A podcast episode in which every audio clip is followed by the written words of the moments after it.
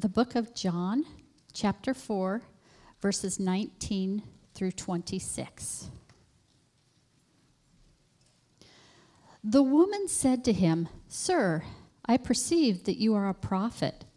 Our fathers worshipped on this mountain, but you say that in Jerusalem is the place where people ought to worship. Jesus said to her, Woman, believe me, the hour is coming when neither on this mountain nor in Jerusalem will we worship the Father. You worship what you do not know. We worship what we know, for salvation is from the Jews. But the hour is coming and is now here when the true worshippers will worship the Father in spirit and in truth. For the Father is seeking such people to worship him.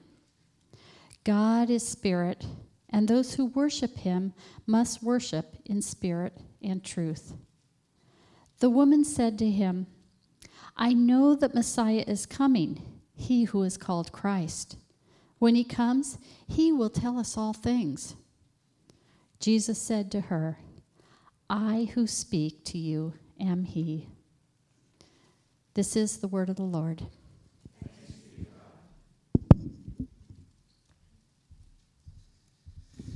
This morning. You guys may have noticed you haven't seen Jeff around anywhere. So Jeff and Robin are at a, a conference for pastors and their wives to just kind of refresh this weekend. So we're really excited that they're able to be at that. And uh, this week we have Nick Coleman. Nick Coleman, not Coleman, just Coleman. Okay. Nick Coleman is going to speak for us. He is uh, the director uh, for Young Life here in Canby.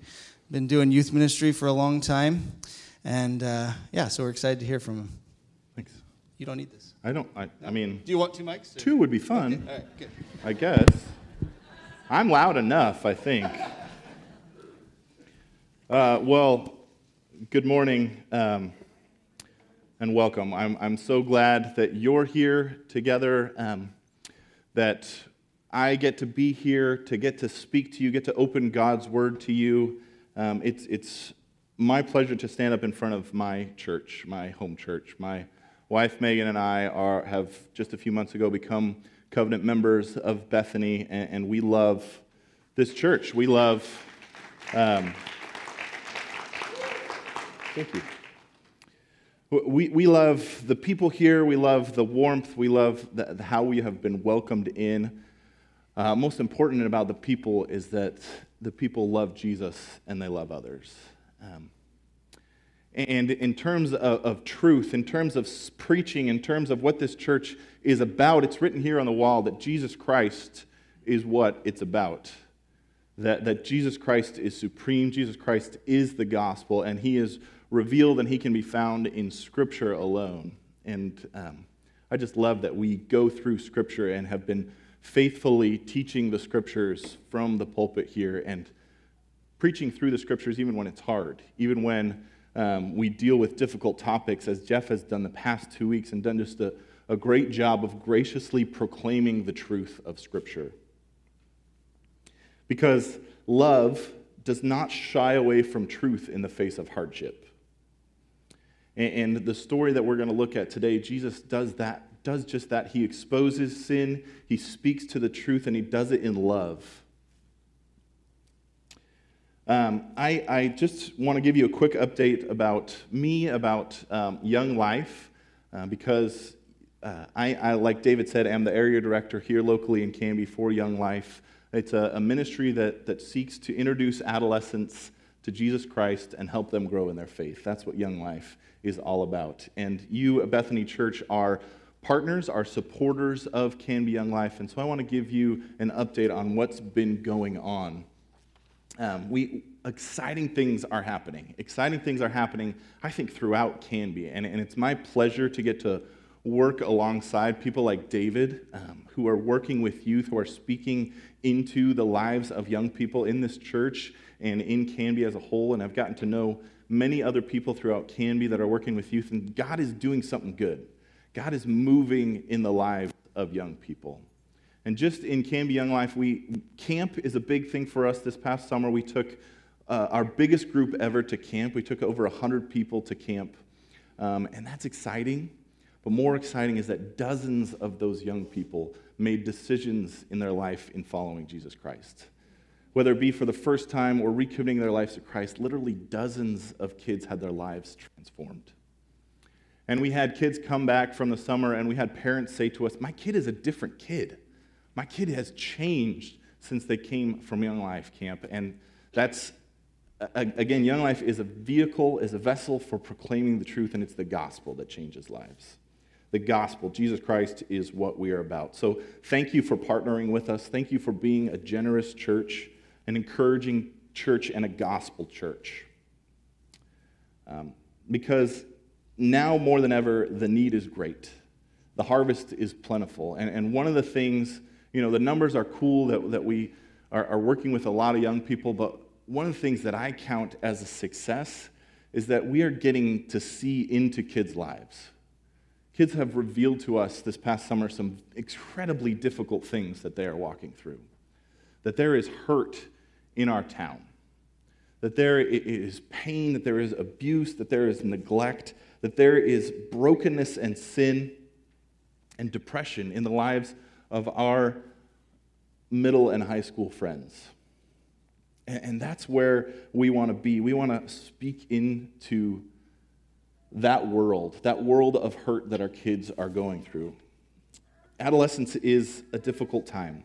The Fuller Youth Institute um, out of Fuller Seminary in California does a lot of research into what kids are dealing with these days and has put out a lot about adolescence and um, the study of extended adolescence and all the things that are going on right now. But, but Fuller Youth Institute says that there are three primary tasks in adolescence.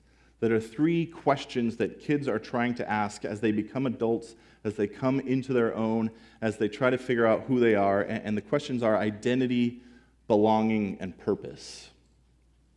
Who am I? What makes me me? What makes me unique and different from everybody else? Where do I fit? Do I belong somewhere? Am I accepted? Do I have a people, a tribe? And what am I here for?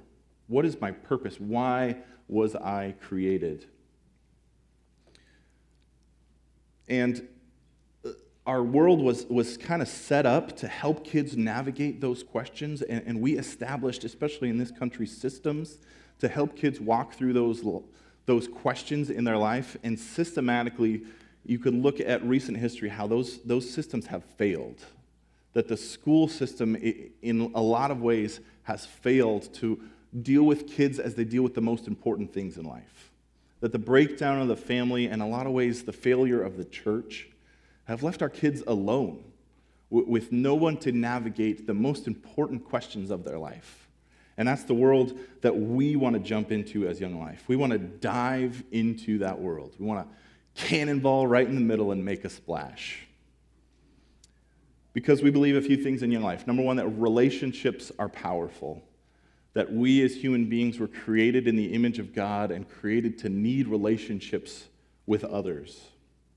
And that in true relationships, when we walk, walk alongside people, that that is where real life change can happen. There's an old adage that's cliche, but it's true that people don't care how much you know until they know how much you care.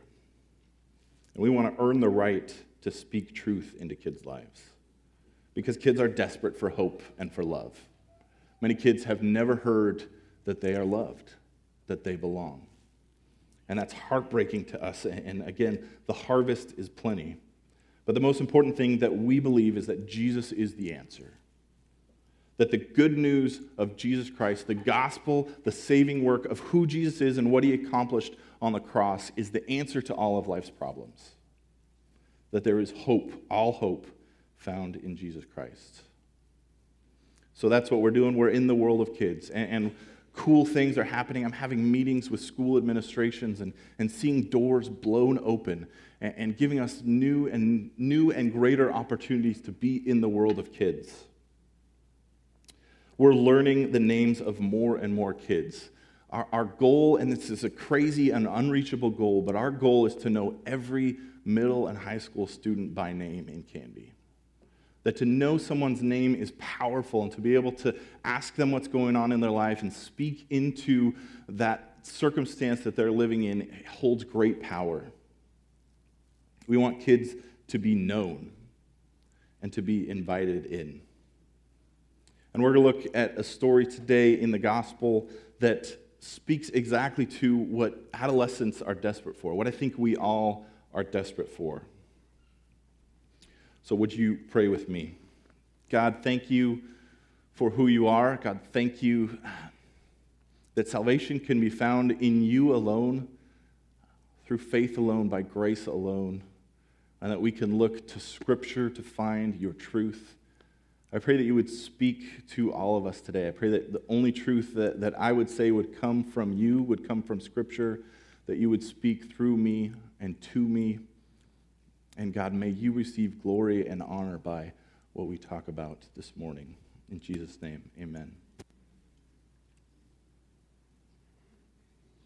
John chapter 4. Now, when Jesus learned that the Pharisees had heard that Jesus was making and baptizing more disciples than John, although he himself did not baptize, his disciples did, he departed Judea and left again for Galilee. And he had to go through Samaria. And he came to a, a, town in Samaria called Sychar, near the field that Jacob had given to his son Joseph, and Jacob's well was there. And Jesus, wearied as he was from the journey, sat down to rest alongside the well. A woman of Samaria came to the well to draw water, and Jesus said to her, Give me a drink, for his disciples had gone away into the city to buy food. And the woman said to him, Sir, how is it that you, a Jew, ask for a drink from me, a woman of Samaria? Because Jews had nothing to do with Samaritans.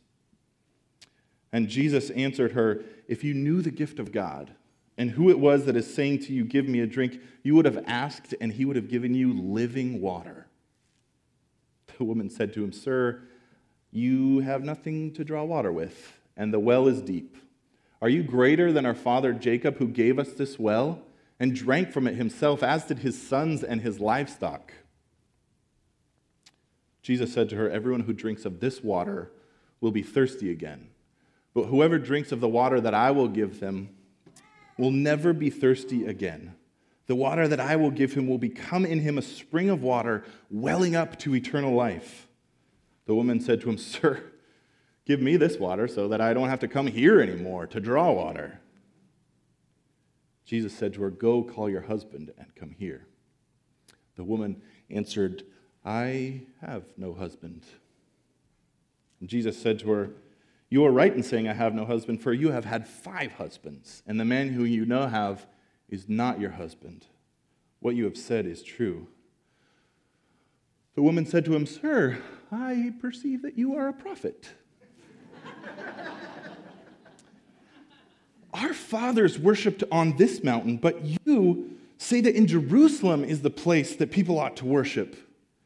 Jesus said to her, Woman, believe me, the hour is coming when neither on this mountain nor in Jerusalem will you worship the Father. You worship what you do not know, but we worship what we know, for salvation is from the Jews. But the hour is coming, and it's now here, when the true worshipers will worship the Father in spirit and truth. The Father is spirit and is seeking such people to worship him. God is spirit, and those who worship him must worship in spirit and truth. The woman said to him, I know that Messiah, who's called Christ, is coming. And when he comes, he will explain all these things to us.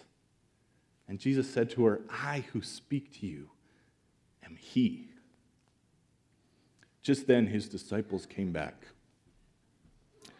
They marveled that he was talking with a woman, but no one said, What do you seek? or Why are you talking to her? So the woman left her water jar and went away into town and said to the people, Come see a man who told me everything I ever did. Could this be the Christ? And they went out of town and were coming to him. This, this incredible story of Jesus speaking the truth in love, of Jesus approaching a broken woman is just such an incredible and moving story to me. Let's look at a couple things in this. Number one, the setting that, that Jews and Samaritans did not go together. In fact, to say that Jesus had to go through Samaria was maybe a, a, misnomer because a lot of times the Jews, if they had to travel up to Galilee, would go the long way around Samaria to avoid the Samaritans. And, and even in the scripture, it says the Jews had nothing to do with Samaritans. The Jews considered the Samaritans unclean. And in fact, many writers in the day said that a Jewish, a Samaritan woman, excuse me, would be perpetually unclean that there was no way she could ever be clean, and that everything, therefore, she touched would be unclean. The Jews hated the Samaritans for ethnic reasons, for cultural reasons, but most importantly, for religious reasons. The Jews thought that the Samaritans knew nothing about how to get to God, about how to relate to or worship or have a relationship with God. So her identity was not just in that she was a Samaritan woman, but was also found in failure. That she was known as a woman of sin. And we'll look at that, why that is, because she was at the well by herself. And the Bible says it was about the sixth hour, which means it was probably about noon, which was not, which was the heat of the day. That's not the time when you would go to get water. Getting water at that time would probably have been a social event, water cooler talk, right? That all the women would go together and get their water, do their chores together, and talk and talk about their families and their lives and the business of the town. But this woman was, was by herself. That she was in the heat of the day going to get water when she knew no one else would be there. She didn't belong. And what, what is her purpose? She's going through the motions. She has no mission. She's going to get water alone. And Jesus, as he does, immediately engages and speaks right to her. He speaks kindly and with purpose. He already knows who she is and what she has done and what he's going to say to her, how the conversation is going to go. Jesus knows it all. And he goes right to offering her water, offering her living water, offering her eternal life, ultimately offering her himself. And he gently exposes. He speaks the hard truth of her life. He points out about her husband or lack thereof, about her history of sexual indiscretion, about how she has had many husbands and would have been another level of unclean in that society at that time. And he does it without her saying anything. He, he looks right into her heart. And Jesus often does this, and I love the stories in the New Testament when Jesus walks up to the, like, the Pharisees and says, Why are you thinking that? Why are you thinking what you're thinking? You should not be thinking that. That is a sin, what you are thinking. They're like, I don't know what you're talking about. I didn't say anything. And Jesus, Jesus sees into her heart, and he doesn't, it's not a parlor trick. It's not just something to prove himself, it's to bring her sin to light. It's to bring her sin to light. The, the light versus darkness is, is a theme throughout Scripture. And it's really awesome to study if you look at it from Genesis when Jesus, when God Himself says, Let there be light, to John chapter 3, the chapter right before the one that we're looking at, when Nicodemus comes by night. And Jesus says, the famous interaction about being born again and John 3:16 for God so loved the world that he gave his only son that whoever believes in him would have eternal life and then the following verses are this is the condemnation that men love darkness rather than light because their deeds were evil. The darkness is the hiding and the shame and the sin. And Jesus is the light of the world. Jesus comes to expose that which is hidden. The Lamb of God, which takes away the sin of the world, must first expose that sin. And, she's hesitant at first, and she's wondering, why is this guy talking to me? And here's a quote from D.A. Carson. It says, She does not know that far from being defiled by what is unclean, Jesus sanctifies what he touches.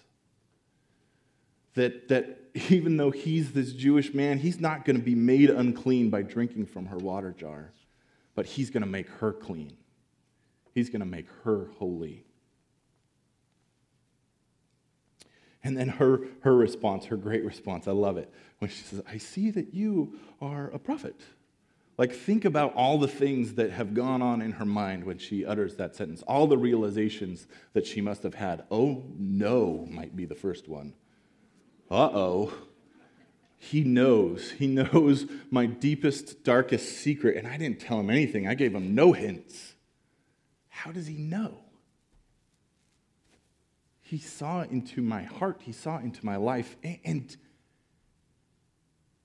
and while this is my greatest sin, the way that he's talking to me has not been condemning, has not been the way that people usually talk to me in town. He hasn't picked up a stone yet. And in fact, he offered me living water, eternal life. What's that about? He must be from God. He says, I see, I see that you are a prophet. And then, and then the next question, which I always I struggled with for so many years, like it seems like such a direct left turn. What is that about? Where she says, Okay, you're a prophet.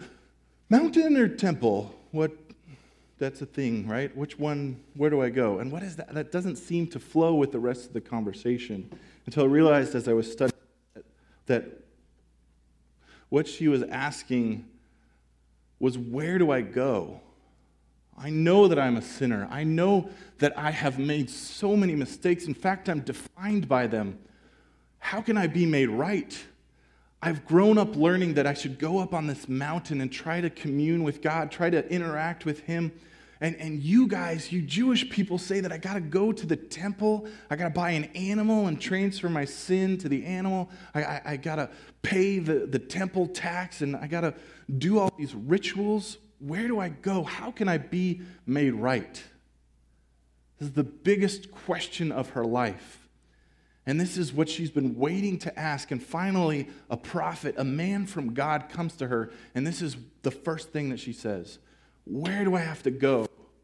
What do I have to do to be made right?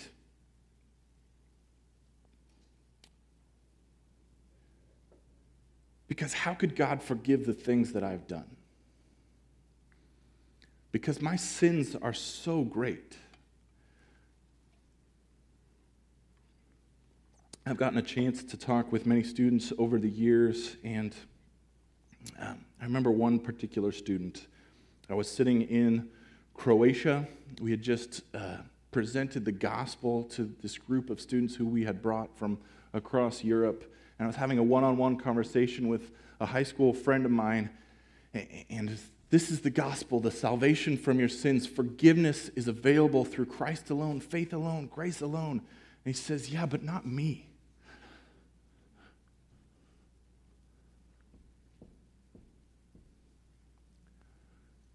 You don't know what I've done. You don't know my sins. How could God forgive me? I think this question is, is deep within all of us. Yeah, but not me. What about my deep, dark secret? How could I be made right?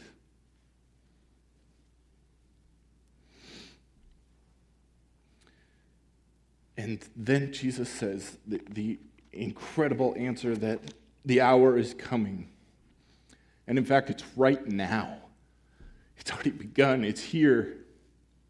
The hour is coming when it's no longer about ritual and sacrifice and altars and blood and temples and curtains and, showbread and candelabras and, and all these details. It's no longer about mountains or buildings. It's no longer where, but it's who. That God Himself is available. That the hour is coming and it's right now when it's no longer go to a place, but God can be found not just in Jerusalem, but in a dusty old well on the side of the road. That we no longer have to go to a place to find God, but God can be found in a conversation on a zip line or go karts at a camp. Or sitting on the floor talking to kids surrounded by junk and wrappers and crumbs and so many dirty socks. that God is spirit, God is everywhere, and God is available. And Jesus says, I am Him. I am the one. I am God made flesh. I am Yahweh. Throughout the book of John, I love the Gospel of John because it presents Jesus as God Himself, the incarnate Word, the one who created it all, God Himself. And, and through great I am statements, Jesus says, I am Yahweh. I am the light of the world, the, the good shepherd, the, the gate for the sheep. I am the way, the truth, and the life. I am. Before Abraham was, I am. I am Yahweh. God Himself come down, incarnate, put on flesh. Jesus is the answer to the question of how can I be made right? that Jesus is the good news.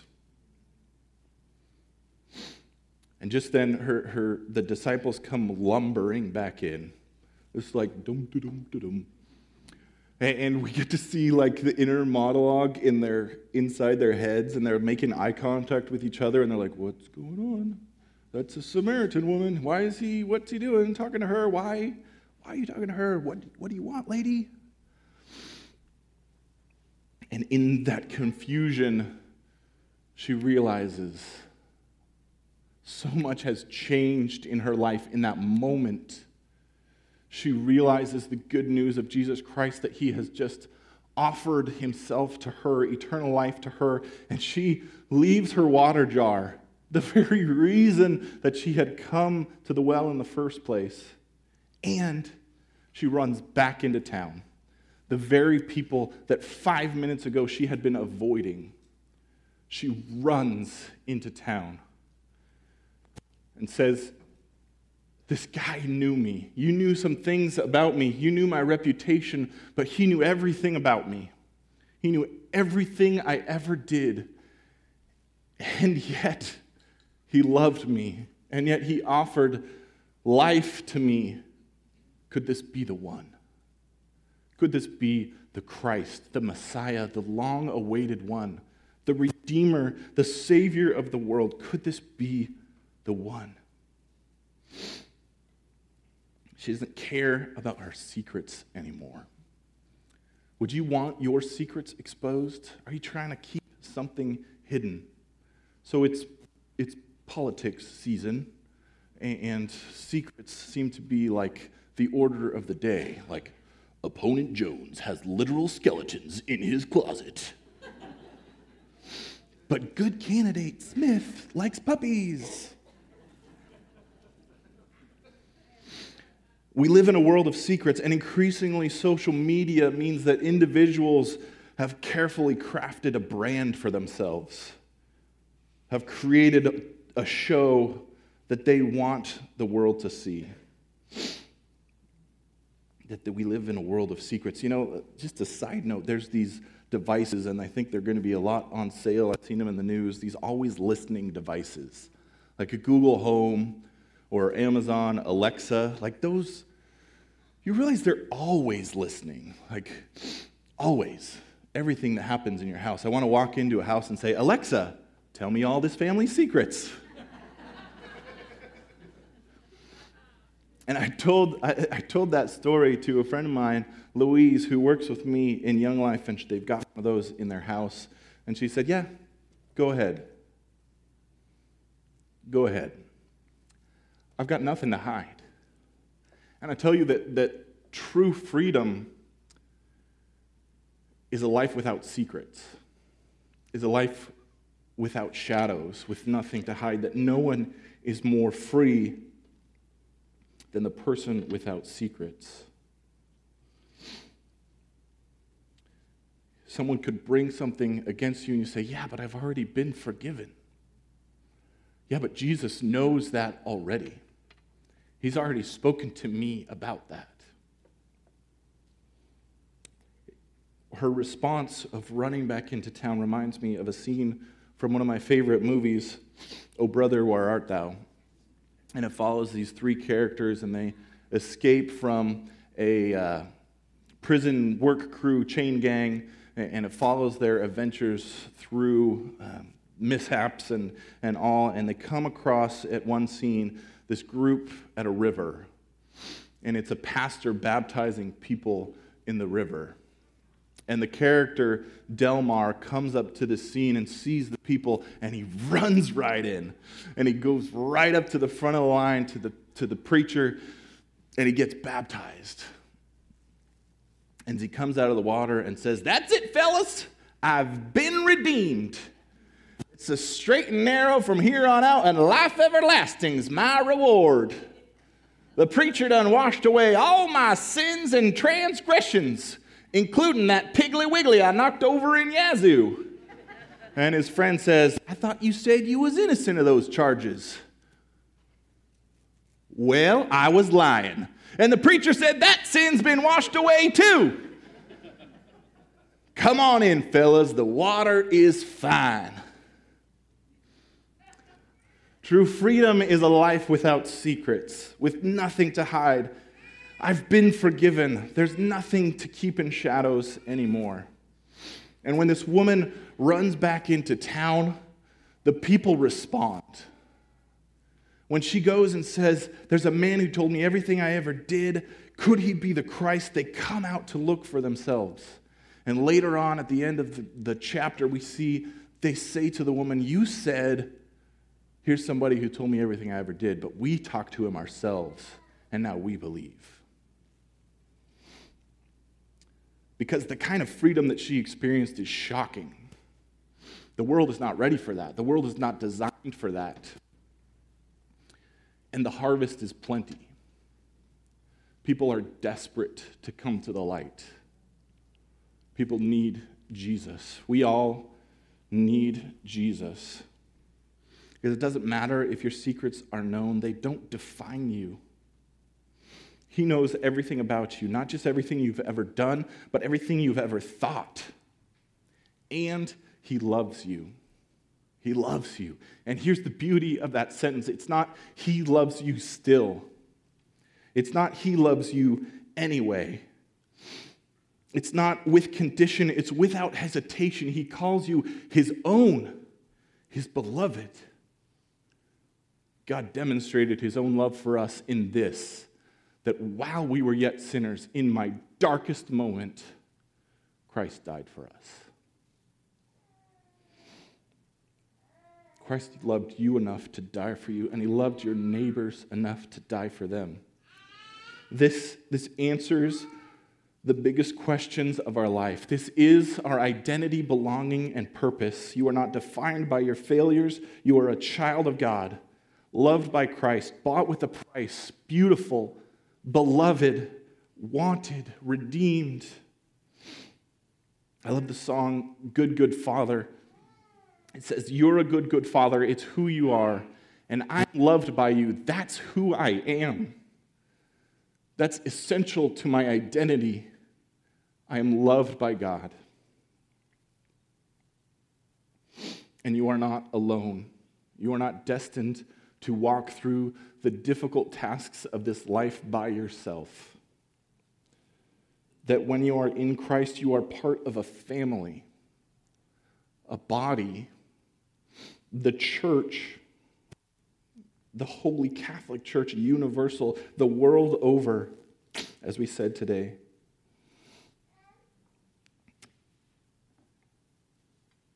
When I worked in, Germany, I worked with what's called third culture kids. Um, I did ministry over there for a few years. And kids would come from all over the world, different corners of the world, and come live in Germany for usually a short time, two and a half years. The average family stayed put. And, and there's this feeling of living outside of your passport country, particularly as an adolescent, where you wonder, who am I? Where do I fit in the world? I'm not living the Guatemalan life that my parents grew up in, that, uh, that my passport says that I am, and I'm not living this German life of, of the place where I am. I'm somewhere in the middle, I'm, I'm caught. And there was something special about the shared experience of that. So, someone with those questions would relate to somebody who grew up in England whose passport said England or US or, or Korea or whatever part of the world. There was something about the shared experience. And 1 Peter 2 9 and 10 became so real to me in that context, where it talks about how once you were not a people, once you were not God's chosen people, but now you are a holy nation, a chosen people for God. That you are a part of something, that you belong. And then there's more to your life, more that you were designed for. I got the opportunity to speak here a few months ago, and I talked about what I think is the purpose of life. And I think in Scripture we can see that we are designed to know God and to make Him known that your purpose is to run back into town. Whatever your sin or your shame, whatever your background, your call is to run back into town and to say, I found him. Here he is. He told me everything. He spoke to me. He, he spoke to the deepest darkness of my heart and he loved me anyway.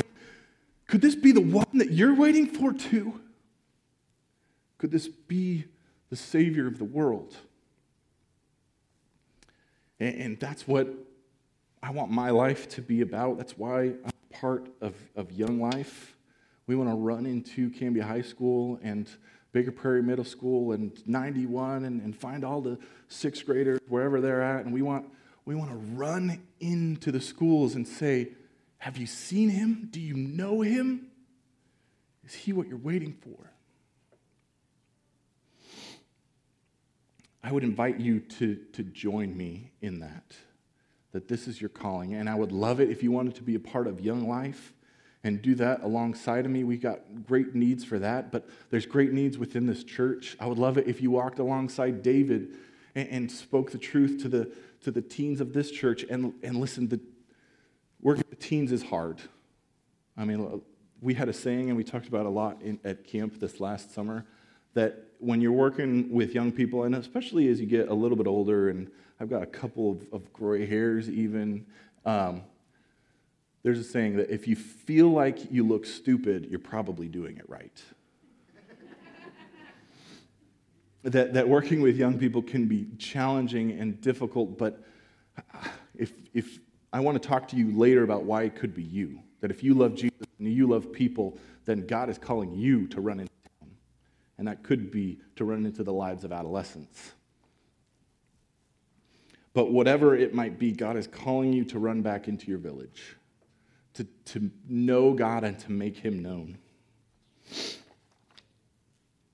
Would you pray with me? God, thank you again for who you are, that everything rests on your presence, on your identity on the saving work of Jesus Christ. God, what you accomplished on the cross and through the empty tomb, we will never cease to be amazed by for eternity. That we will sing for all time, Worthy is the Lamb who was slain.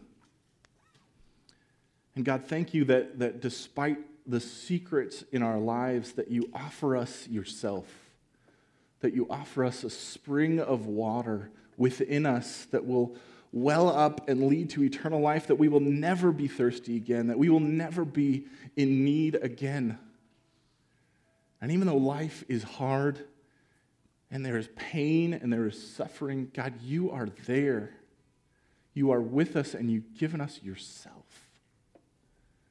May we have the courage to run back into town to tell those who need to hear about you, who are desperate to hear about your love. come see a man who told me everything I ever did. Could it be the Christ, the Savior of the world? And it's in the name of Jesus Christ, the Savior of the world, we pray. Amen.